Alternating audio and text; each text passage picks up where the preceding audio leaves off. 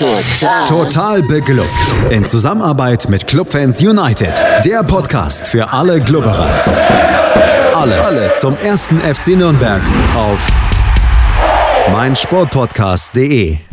Herzlich willkommen zu einer neuen Ausgabe Total Beklubbt, dem Magazin über den ersten FC Nürnberg auf meinsportpodcast.de. Mein Name ist Felix Amrein und wie immer bin ich nicht alleine, sondern habe einen Gast an meiner Seite.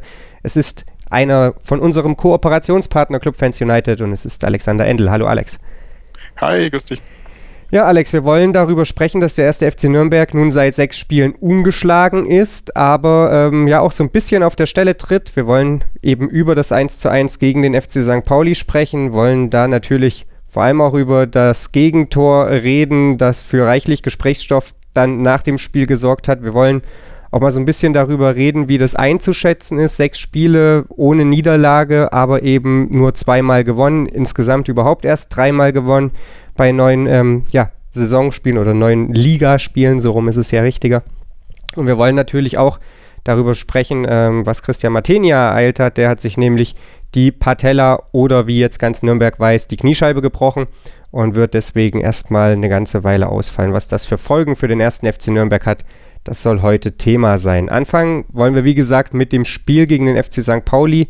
Es gab keinen Grund irgendwie für Damir Kanadi nach dem Spiel in Hannover irgendwas in der Aufstellung zu ändern und folgerichtig ging es dann eben auch mit den elf Mann da los, die 4 zu 0 gegen Hannover 96 gewonnen hatten. Das Spiel jedoch ähm, ja, brauchte trotzdem so ein bisschen, um in die Gänge zu kommen, meiner Meinung nach. Wie hast du das erlebt? Ja, also die, die Spielweise war vielleicht gar nicht so unterschiedlich zu Hannover. Also ähm, Nürnberg war eigentlich sehr tief gestanden, hat dann nicht, war sehr passiv, fand ich. Ähm, und äh, hat eigentlich sehr früh an nicht St. Pauli den, den Ball überlassen. Und äh, das haben ja auch viele Spieler dann anschließend ein bisschen bemängelt, dass es in den ersten 30 Minuten, ähm, dass man zu viel pa Passivität gezeigt hätte oder auch äh, zu viele Ballverluste, Ballungenauigkeiten gehabt hat. Ähm, ich fand aber vor allem die Passivität ist mir aufgefallen. Die war schon ähm, sehr augenscheinlich. Ja, ähm, würde ich so unterschreiben. Also man hat gefühlt so ein bisschen den, den Ansatz wie gegen Hannover gewählt, gibt den anderen erstmal den Ball und dann äh, verteidigen wir gut und nutzen vielleicht unser Tempo. Es gab folgerichtig dann auch sehr, sehr wenig Torchancen überhaupt. Die beste wahrscheinlich noch die durch Georg Markreiter, wo er dann gezeigt hat, dass er mit dem Kopf das Ganze ein bisschen besser kann als mit dem Fuß. Und dann sind wir eigentlich auch schon bei der Situation, über die danach ganz Nürnberg gesprochen hat. Äh, 23. Minute geht der FC St. Pauli am Ende nach Einsicht durch den äh, Video Assistant Referee in Führung und das war ein ja, Tor, das vor allem irgendwie mit dem Linienrichter am Ende zu tun hatte, Alex. Ja, wir haben das ja lange, lange breit noch diskutiert und immer folgende, weil es gab dann doch bei den Fans eine Menge an Irritation, ähm, was tatsächlich auch mit äh, äh, Colinas Aussagen zu tun hatten, die man dann sehr schnell irgendwie aus irgendwelchen Ecke hervorgekramt hat. Ähm, vielleicht sollte man das tatsächlich mal so, so auflösen. Also kam der Angriff kam über rechts, der äh, St. Pauli-Spieler war vermeintlich im Abseits gestanden, äh, der Linienrichter hebt dann die Fahne. Ähm, und äh, dann kommt die Flanke rein. Ähm, einige Nürnberger Spieler schauen augenscheinlich dann auch mal auf den äh, Linienrichter, wie er die Fahne gehoben hat. Ähm, gehen nicht mehr so energisch zur Sache, ähm, hat man den Eindruck. Der Schiedsrichter hat auch die Pfeife im Mund ähm, und dann trifft quasi ähm, Gökeres ähm, dann ins Tor, dann nochmal irgendwie durch die Beine von, weiß ich nicht mehr, Handwerker, glaube ich, ähm, ins Tor. Und alle gucken hin und denken sich, der hat auf die Fahne gehoben und, äh, und äh, gab wüste Proteste. Ähm, jetzt war die Sache natürlich, viele, es kam erstmal dieses, ähm, das war doch Abseits und äh, kam der VAR ins Spiel, der VAR hat überprüft und hat festgestellt, kein Abseits.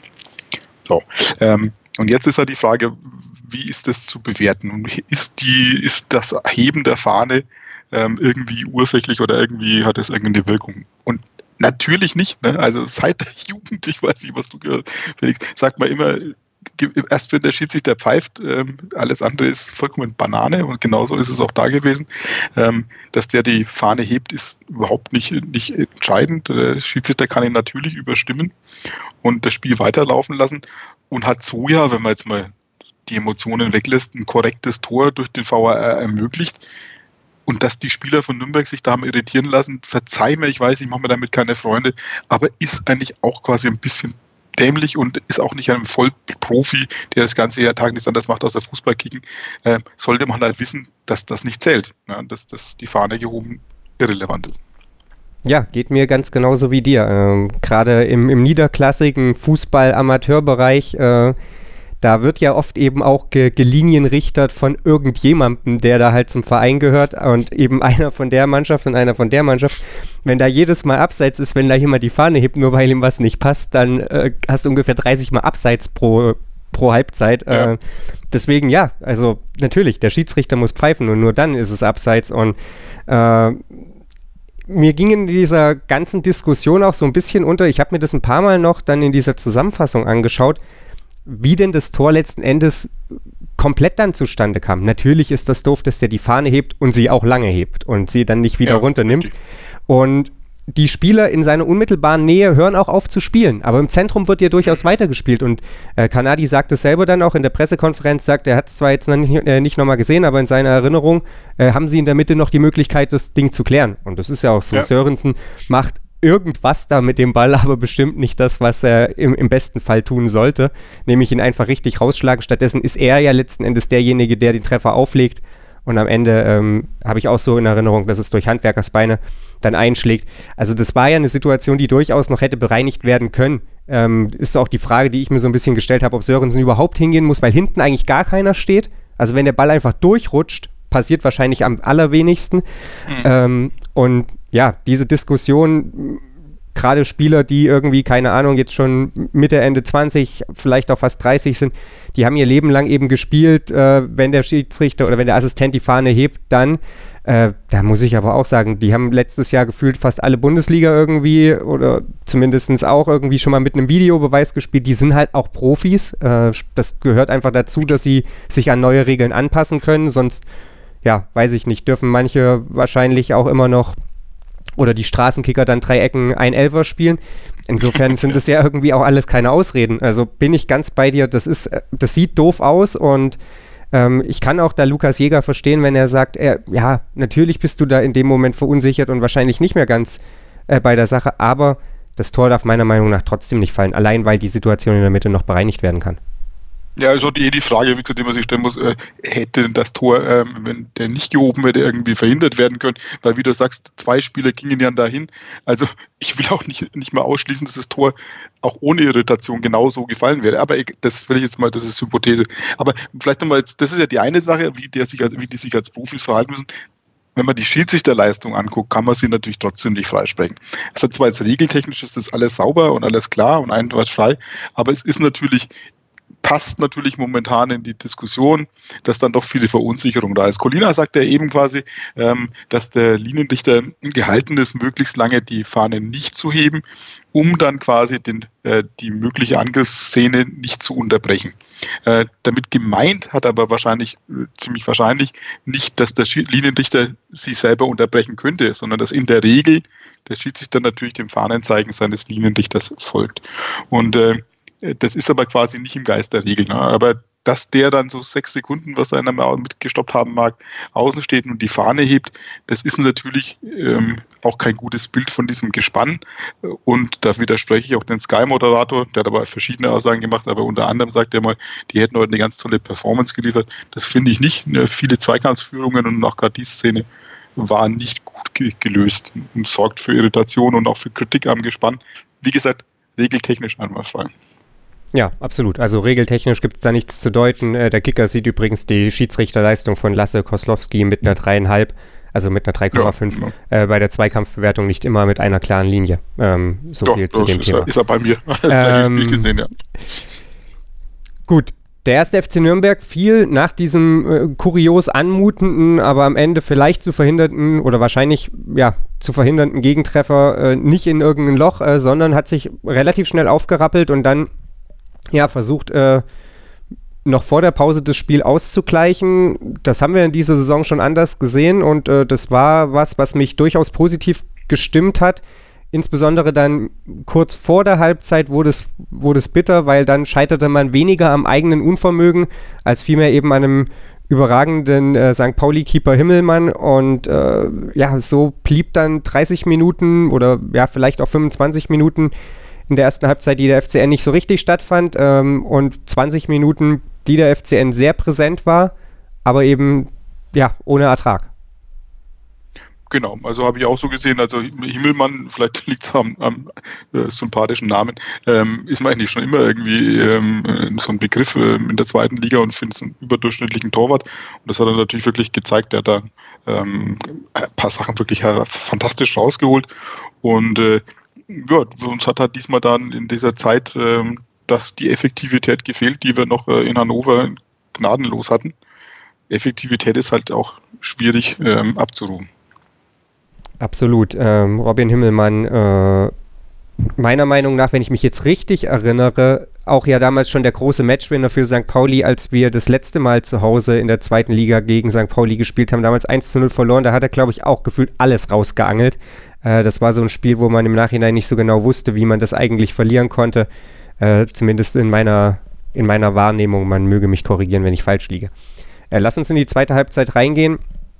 Äh, Nürnberg hat da weitergemacht, wo sie zur Halbzeit aufgehört hatten. Es gab äh, ja die nächsten guten Chancen und tatsächlich in dem Spiel voller Möglichkeiten für den FCN fällt dann der Ausgleich aus eher einem Zufallsprodukt oder ja, einer, einer glücklichen Fügung. Dovedan will eigentlich den Ball eher rausspielen. Sobota ist es, glaube ich, der den Ball dann perfekt für Behrens auflegt und der, ja, mit einer Selbstverständlichkeit da einfach dann das Ding reinhämmert, ähm, als hätte er, ja, nie eine Torkrise gehabt. Ja, mich natürlich riesig gefreut, oh Captain, mein Captain, ähm, dass er mal wieder trifft, jetzt zum zweiten Mal jetzt Folge. Ähm, aber wie du sagst, das, war so bezeichnend momentan für, für die beiden Spieler, Dovedan wie auch Behrens. Dovedan in dem Sinne, der wirklich äh, viel probiert hat, er war sehr agil, hat immer wieder ähm, versucht, was zu kreieren, was Überraschendes zu machen ist ihm allerdings, finde ich, in dem Spiel selten gelungen. Und die einzige Sache, die er wirklich einen genialen Moment hatte, war das, wo er eigentlich was ganz anderes vorhatte. Ähm, deswegen, das hat eigentlich mit seinem Spiel ganz gut gepasst. Ähm, aber nichtsdestotrotz muss man sagen, ist natürlich allein schon da in den Strafraum zu ziehen, ähm, ist einfach eine gefährliche Situation. Da können es Abpraller geben und dass Behrens da auch dann in der Box steht, ähm, ist natürlich auch ähm, ein Zeichen davon, dass Nürnberg gewillt war, äh, offensiv da Präsenz zu zeigen. Und bei Behrens ist es auch so. Ich habe es immer gesagt, ich glaube, wir hatten es ja vor zwei Wochen diskutiert, äh, welche Wichtigkeit Behrens äh, haben kann, äh, genauso wie Markreiter. Mich hat es für die beiden sehr gefreut, weil es genau die beiden Führungsspieler jetzt wieder waren, die, wenn sie das Standing haben und auch ein bisschen nach mehr nach ihren ähm, ja, nach ihren Fähigkeiten eingesetzt werden, wie jetzt Behrens, der ein bisschen offensiver stand, ähm, dann funktionieren die auch wieder und, und zeigen das, was sie, was sie können. Mich hat es sehr gefreut, gerade natürlich für für Behrens, aber wie gesagt auch für eine gute Leistung, finde ich, von Marc Reiter. Ja, stimme ich dir absolut zu. Ähm, Hanno Behrens ja dann nach dem Spiel auch so auf die Frage, ob es denn immer so sein muss, dass der Knoten platzt, damit es dann auf einmal läuft, ja, musste so ein bisschen lächeln ähm, und wusste dann auch nicht so richtig, was er darauf antworten soll. Aber ich stimme dir dazu, das ist so bezeichnend. Er hatte ja in der ersten Halbzeit auch noch die Chance, wo er so den Ball Richtung leeres Tor hebt, wo er dann aber eben nicht trifft. Das hätte wahrscheinlich vor fünf, sechs Wochen noch dazu geführt, dass dann so ein bisschen das Selbstvertrauen weg ist bei ihm. Äh, momentan geht es wieder genau in die andere Richtung. Äh, Wenn es beim ersten Mal nicht klappt, dann eben beim zweiten Mal oder vielleicht auch erst beim dritten Mal. Ähm, so dann eben dann der Ausgleich äh, in der 51. Minute. Es hätte dann fast postwendend ja, die Antwort des FC St. Pauli gegeben. Äh, da war dann aber Oliver Sorg zum Glück dazwischen und dann entwickelte sich ein Spiel, in dem Nürnberg viel, viel Druck gemacht hat, äh, auf den Siegtreffer gedrängt hat, aber eben auch so ein bisschen, ja, ich das Gefühl hatte, dass man da äh, aufpassen muss, dass man am Ende dem FC St. Pauli nicht ins offene Messer rennt. Ja, also war, war auf jeden Fall für, wenn es das überhaupt gibt, in solchen Spielen neutralen Zuschauern sicherlich auch ein interessantes Spiel. Äh, weil, wie du sagst, erstmal natürlich diese Chance äh, direkt nach dem Ausgleich, die war natürlich gigantisch groß. Ne? Die, die, die, die muss er da machen. Und äh, äh das war ja, glaube ich, wieder äh, Gökeres, der das Tor ja schon zum 1-0 gemacht hatte. Ähm, der, der er hat ja nur noch Sorg vor sich. Ne? Also leeres Tor, Martinia war ja doch den Querpass schon aus dem Spiel und trifft dann quasi aus äh, acht Metern oder was äh, den, das Bein vom Sorg. Ne? Also das war schon eine Riesenchance. Und äh, wie du sagst, habe ich auch erlebt, also Nürnberg hat es tatsächlich geschafft, mehr und mehr Druck aufzubauen, aber und St. Pauli immer wieder mehr zurückzudrängen, aber die waren echt brandgefährlich. Also hast du mal gesagt, das hätte ich jetzt nicht unterschreiben können, wie es ausgeht. Ähm, weil äh, das hätte auch werden uns auch problemlos einfangen können. Also haben wir auch gemerkt, kurz vor Schluss hätte es ja auch beinahe nochmal zum bösen Nackenschlag geführt. Ja, beziehungsweise lag der Ball ja sogar auch noch einmal im Tor. Da Tor, hat der VAR dann äh, den ersten FC Nürnberg in dem Moment gerettet. Ähm, da völlig zu Recht auf Abseits entschieden. Um, 66. Minute. Und ja, danach eben, wie gesagt, der, der erste FC Nürnberg auch dann seinerseits nochmal ja, mit mehreren Chancen. Am Ende Robin Hack äh, in eigentlich fand ich wirklich richtig starken Spiel von ihm Einfach auch nicht so mit dem Glück des Tüchtigen. Wir hatten über die Himmelmann-Parade in der ersten Halbzeit schon gesprochen, wo er ja wirklich mit den Fingerspitzen den Ball noch auf die Oberkante der Querlatte oder der Latte dann äh, lenkt. Ähm, in der 86. müsste es gewesen sein, als er dann aus dem, aus dem Rückraum schießt und der Ball einfach nur gegen Innenpfosten und gefühlt genauso wieder zurückkommt. Ähm, ja, und dann, du hast es angesprochen, 90. plus 2 war es, als äh, Tashi, glaube ich, ähm, ja, letzten Endes äh, ja, den Ball fast an Martinia vorbei bekommt. Am Ende rauschen beide übel zusammen und ähm, Martinia verletzt sich dabei. Werden wir dann noch drüber sprechen. Ein Spiel, das ja sowohl in die eine als auch in die andere Richtung hätte kippen können. Äh, wenn du ein Fazit da, da drunter ziehen musst, der erste FC Nürnberg die bessere Mannschaft, aber ähm, ja, aufgrund mangelnder Effektivität vielleicht dann doch auch eine gerechte Punkteteilung? Ja, klar, das, das 1-1 geht irgendwo okay. Ähm, ich glaube, wir hätten, wir hätten es ein bisschen mehr verdient. Ähm, erstens wegen dieser unglücklich zustande kommenden 0 zu 1 und, und auch, glaube ich, hat die Chancenverteilung. Ich glaube, irgendwo, äh, was hatte ich denn noch vor mir? 23 zu 9 Torschüsse, glaube ich. Ähm, das war schon dann auch eine deutlich eine Ansage. Aber man muss natürlich sagen, wenn du nach dem Fazit fragst, ist halt nicht das eine Spiel. Ne? Wir sehen halt mittlerweile neun Spiele und äh, wir sehen, äh, dass der äh, FC Nürnberg nicht das erste Mal das Problem hat, ähm, dann einfach die Punkte zu machen. Und äh, dann ist es natürlich so, dass man sagen muss, das ist halt nicht nur ein Spiel, äh, über das wir reden, sondern mittlerweile über viele Spiele, wo wir merken, dass wir diese trotz vieler mittlerweile Chancen und kreativer offensiver Ansätze manchmal immer wieder für hinten für Slapstick oder für blöde Gegentore gut sind und dann vorne eben nicht mehr Tore machen können als der Gegner.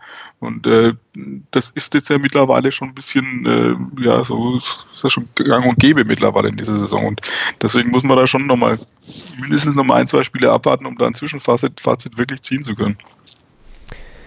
Am Ende, wie gesagt, das 1 zu 1 äh, gegen den FC St. Pauli. Beide Mannschaften jetzt ja, sechs Spiele in Folge ungeschlagen. Man ist ein bisschen geklettert, ähm, immerhin jetzt auf Platz 6, 13 Punkte stehen ja, nach neun Spielrunden zu Buche für den ersten FC Nürnberg. Ähm, und ja, jetzt ist erstmal Länderspielpause, da können sich so ein bisschen ja, alle wieder regenerieren und dann womöglich wieder mit mehr Fortune im Abschluss ja, den Angriff Richtung obere Tabellenplätze suchen. Wir sprechen gleich hier bei Total Beklubbt mal darüber, wie viel diese Serie eben wert ist und sprechen natürlich auch über den ja, Kniescheibenbruch von Christian Matenia und äh, was der für den ersten FC Nürnberg bedeutet.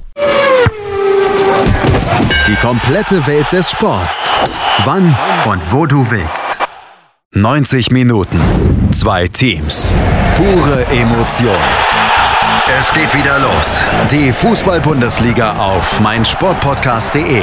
Abonniere jetzt deinen Bundesliga-Podcast und sei dabei im Bully Special. Weserfunk. Auf die Zirbelnuss. Füchsle Talk. BV Beben. Unter Flutlicht. Werkskantine am Wasserturm. Und viele mehr. Die Fußball-Bundesliga auf meinsportpodcast.de. Die komplette Welt des Sports. Wann und wo du willst. Calcius Jamo Neu. Der Serie A Talk. Jede Woche neu. Mit Sascha Baharian und René Steinhuber.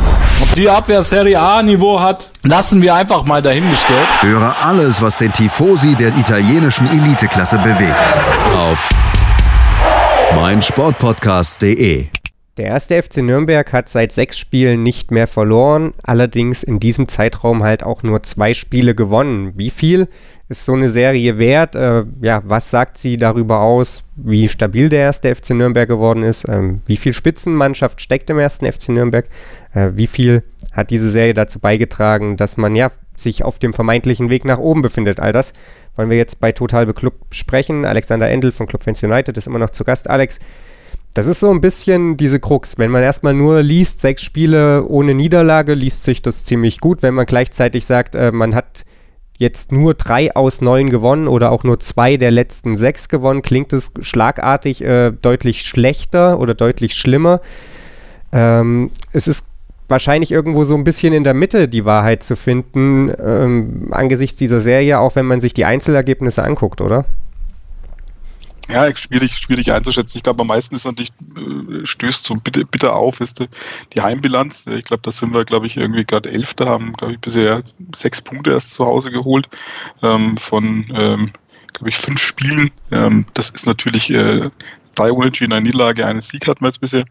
Ähm, das ist natürlich zu wenig. Ne? Also so ähm, das braucht man, glaube ich, nicht. Das ist halt die, die Ausgeglichenheit in so weiter zweiten Liga, dass es dann gar nicht so schlimm aussieht. Auf Bielefeld derzeit äh, sind es ja quasi äh, zwei Punkte. Die bei, zur Zeit der Aufnahme spielen sie ja noch, kann also auf anwachsen.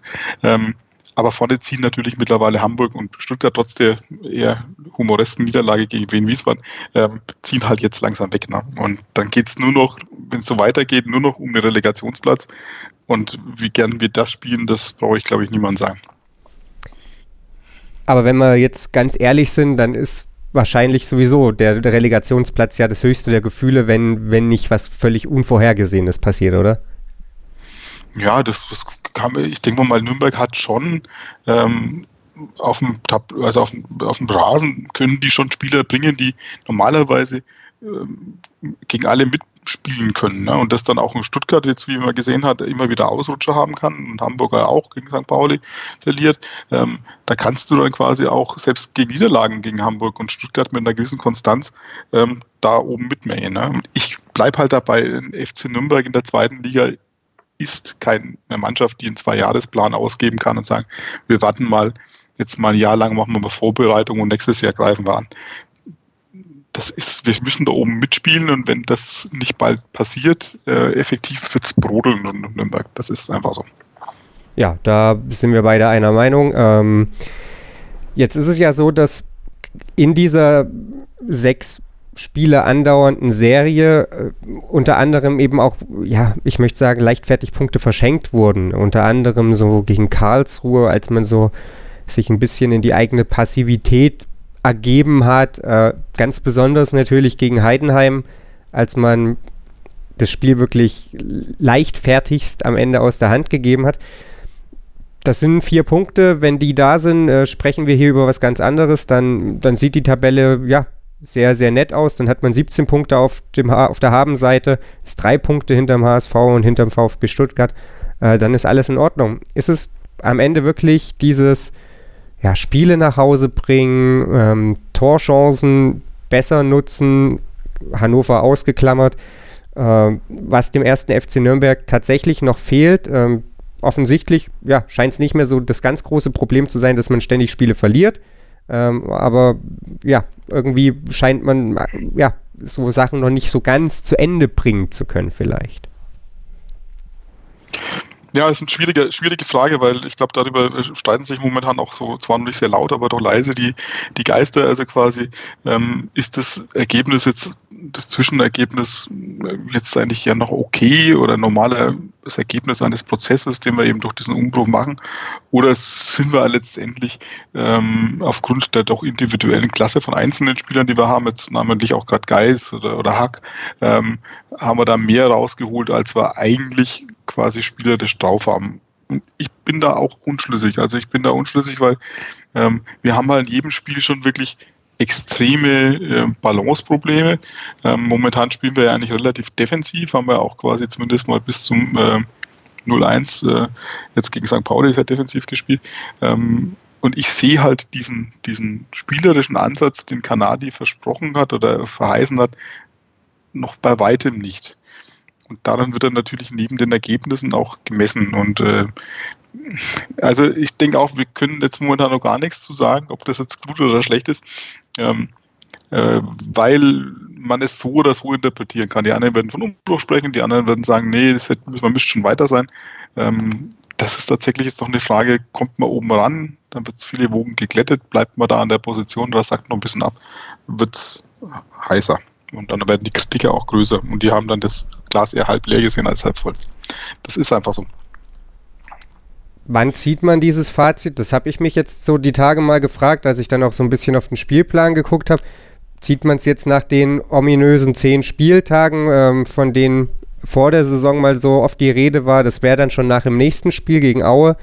Äh, zieht man sie nach 13 Spieltagen, zieht man es vielleicht auch erst nach, nach einer Halbserie, wenn man zur Halbzeit obendran ist, ähm, ist alles gut oder ähm, ja, wann, wann muss man denn jetzt mal letzten Endes die, die Arbeit von Team und Trainer bewerten? Ich glaube, diese zehn Spieltage, wenn ich mich recht entsinne, zumindest in meiner Erinnerung, kamen irgendwann mal von Hans Meyer auf, ähm, der damals irgendwo gesagt hat, der gibt keine Prognosen ab über den Saisonverlauf, bevor nicht zehn Spieltage vorbei sind. Ähm, wird zumindest gut zu ihm passen. Ähm, ich glaube, man kann das nicht an so zehn Spieltagen festmachen. Ich äh, habe auch letztes Mal schon gesagt, wenn St. Pauli ähm, verloren worden wäre, ähm, hätte man schon vor der, der Länderspielpause jetzt ein riesiges Rumoren gehabt. Jetzt ist es so weiterhin so, wie gesagt, so ein Spiel kann man eben so und so sehen.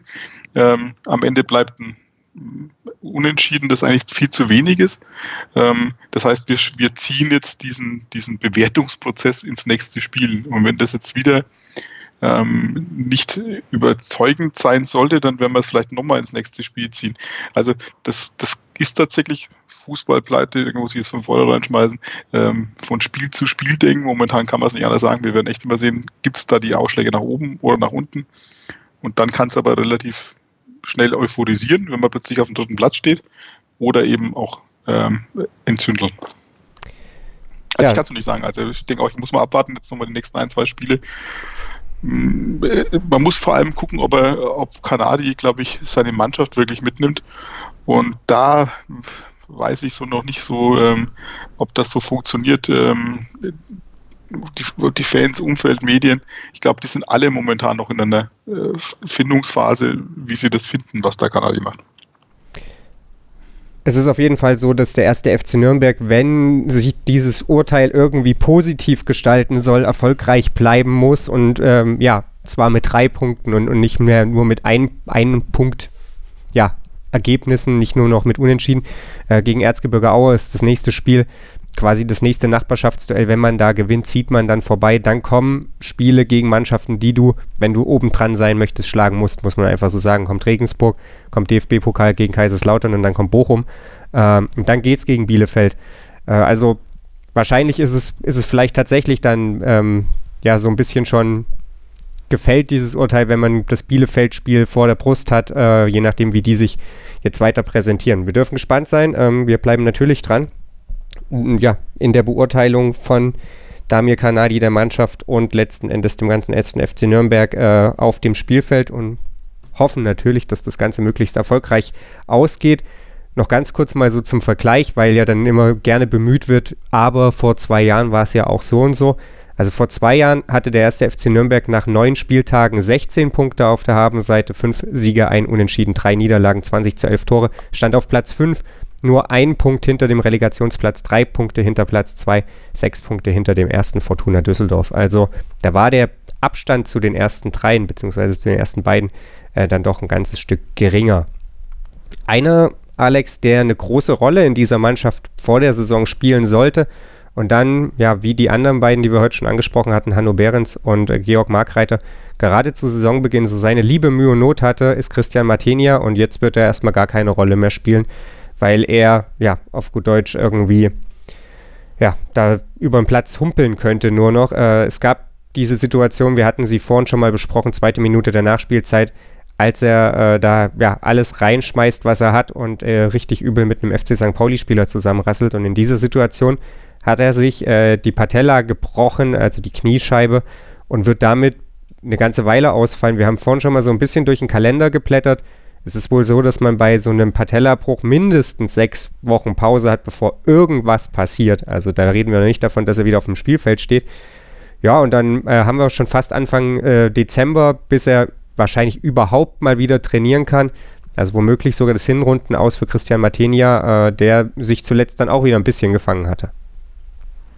Ja, bitter. Also vor allem, weil wir jetzt hinten dran, ja, ähm, ja, ich wüsste jetzt ehrlich gesagt gar nicht, wer jetzt spielt. Ne? Also wahrscheinlich Luxe. Denke ähm, ich auch. War ja im DFB-Pokal ja. auch so. Genau, also ist ja auch so ein, so ein Kanadis alter Weggefährte, glaube ich, aus äh, von, vom SC Alltag. Ähm, hat dann natürlich daher auch einen gewissen äh, Vorteil. Ja, danach hätten wir eigentlich ja quasi in Anführungsstrichen nur noch Klant äh, und dann den jungen Jonas Wendlinger im Kader. Ähm, äh, das ist natürlich schon vom Standing her jetzt was anderes, weil Martin ja äh, für die Mannschaft, glaube ich, auch als Führungsspieler wichtig war. Ähm, von der Leistung, wie du sagst, ähm, auch nicht unkritisch seit in der Saison. Gab es doch eine Menge an, an äh, Spielen, die nicht so überragend waren.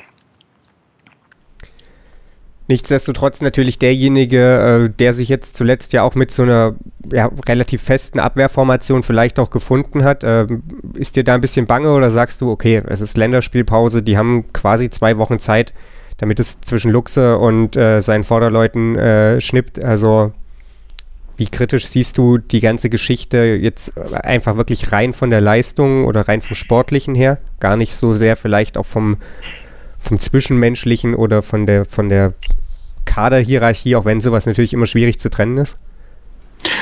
Es hilft uns zumindest nicht, sagen wir so. Also ich glaube, das ist so, so ein Thema, das wir äh, jetzt mit, mit Sörensen und Markreiter ähm, und Martinia jetzt dann doch mal wenigstens ein stabiles Drei gefunden haben da hinten. Ähm, jetzt haben wir wieder, wieder eine Änderung. Erst war ja Sörensen lange verletzt, Markreiter war irgendwo nicht fit oder wurde nicht nominiert, dann hat Mühe gespielt. Ähm, dann war Jäger mal Innenverteidiger. Ähm, also das passt schon momentan ins Bild, dass äh, es auch schwierig ist, momentan eine, ähm, eine Konstante zu finden im Nürnberger Spiel. Und äh, deswegen, es, es, hilft auf gar keinen Fall, ob es von der Leistung her ist, weiß ich nicht, Lux, ich kann den ganz schlecht beurteilen, habe den zu wenig gesehen. Ähm, hat das eine Spiel gar nicht, im DFB-Pokal gar nicht schlecht gespielt. Ähm, aber ähm, ja, für, die, für das, das Finden einer, einer Formation tut es uns nicht gut. Ja, umso bitterer, dass es jetzt so weit gekommen ist. Am bittersten natürlich für Christian Martinia. Gute Besserung an dieser Stelle. Äh, lass uns mal jetzt abschließend noch so ganz kurz darauf blicken, wie es denn jetzt, äh, wir haben es so ein bisschen schon angedeutet, ähm, für den FCN weitergeht. Äh, ich hatte es schon gesagt, Erzgebirge Aue, zwei Plätze über dem FCN aktuell postiert, äh, ist der nächste Gegner. 18.30 Uhr in Aue. Dafür hat man einst Robert Koch geholt, auch wenn es erst Mitte Oktober ist. Ähm, danach kommen, wie gesagt, Regensburg und Bochum in der Liga, also zwei, die tief, tief unten drin hängen. Ähm, und dann, ja, Bielefeld, bevor äh, dann ja ein Spiel außer Wertung, nämlich das Derby nach der nächsten Länderspielpause ansteht. Der erste FC Nürnberg also mit einem, ich will jetzt nicht sagen leichtem Programm, aber mit einem, dem er ja aus dem er fast die Maximalausbeute holen muss, wenn es nach oben gehen soll, oder? Ja, wobei man sagen muss, vor der Saison, wenn du mich gefragt hättest, ob Sandhausen, Osnabrück, Heidenheim, gut mit Abstrichen, äh, hätte ich auch gedacht, dass es das ein leichtes Programm ist. Ne? Und, äh, und Karlsruhe als Aufsteiger zu Hause, da hätte ich auch gedacht, die kann man weghauen. Darmstadt ja auch nicht besonders jetzt in Furore gesorgt, ähm, haben die ganze Saison nicht gut gespielt, schießen bei uns plötzlich drei Tore. Also, ähm, also leicht gibt es in der zweiten Liga zumindest für uns nicht.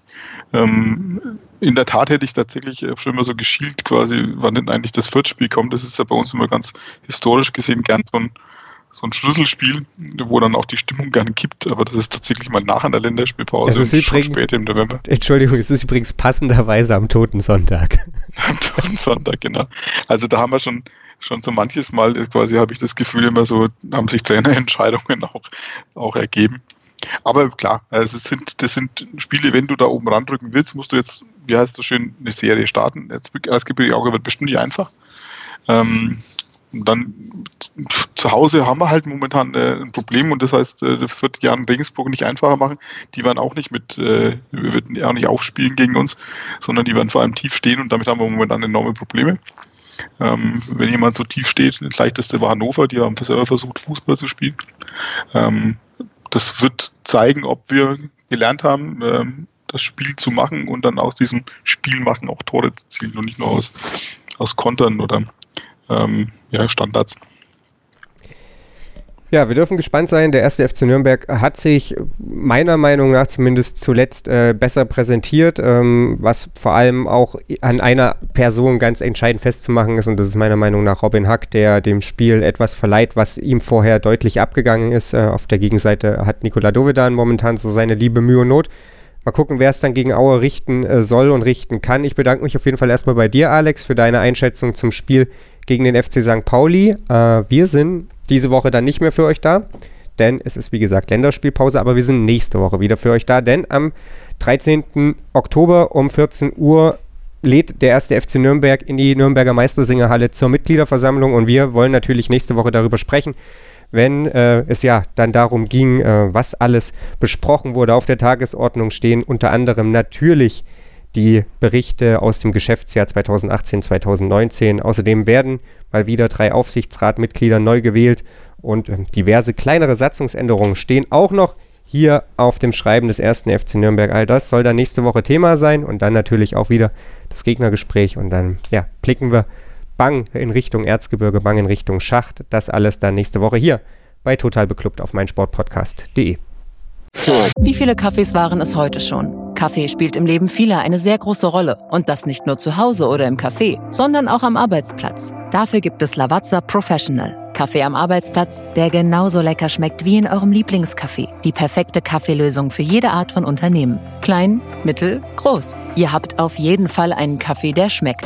Die richtige Motivation für eure Arbeitstage. Alle Infos zu Lavazza Professional findet ihr auf lavazzapro.de mit allen Kaffeelösungen für euer Büro. Ich habe mich natürlich schockverliebt, weil die war wirklich ganz, ganz klein. So begann die Mensch-Hund-Beziehung zwischen Christina und Tierschutzhund Frieda. Und wie es danach, nach dem ersten Moment der Verliebtheit, so weiterging und welche Klippen es danach zu umschiffen galt, das hört ihr in der neuen Ausgabe von Iswas Dog, dem Podcast für harmonische Mensch-Hund-Beziehungen. Iswas Dog? Mit Malte Asmus. Überall, wo es Podcasts gibt. Total beglückt. In Zusammenarbeit mit Clubfans United. Der Podcast für alle Glubberer. Alles, alles zum ersten FC Nürnberg auf meinsportpodcast.de.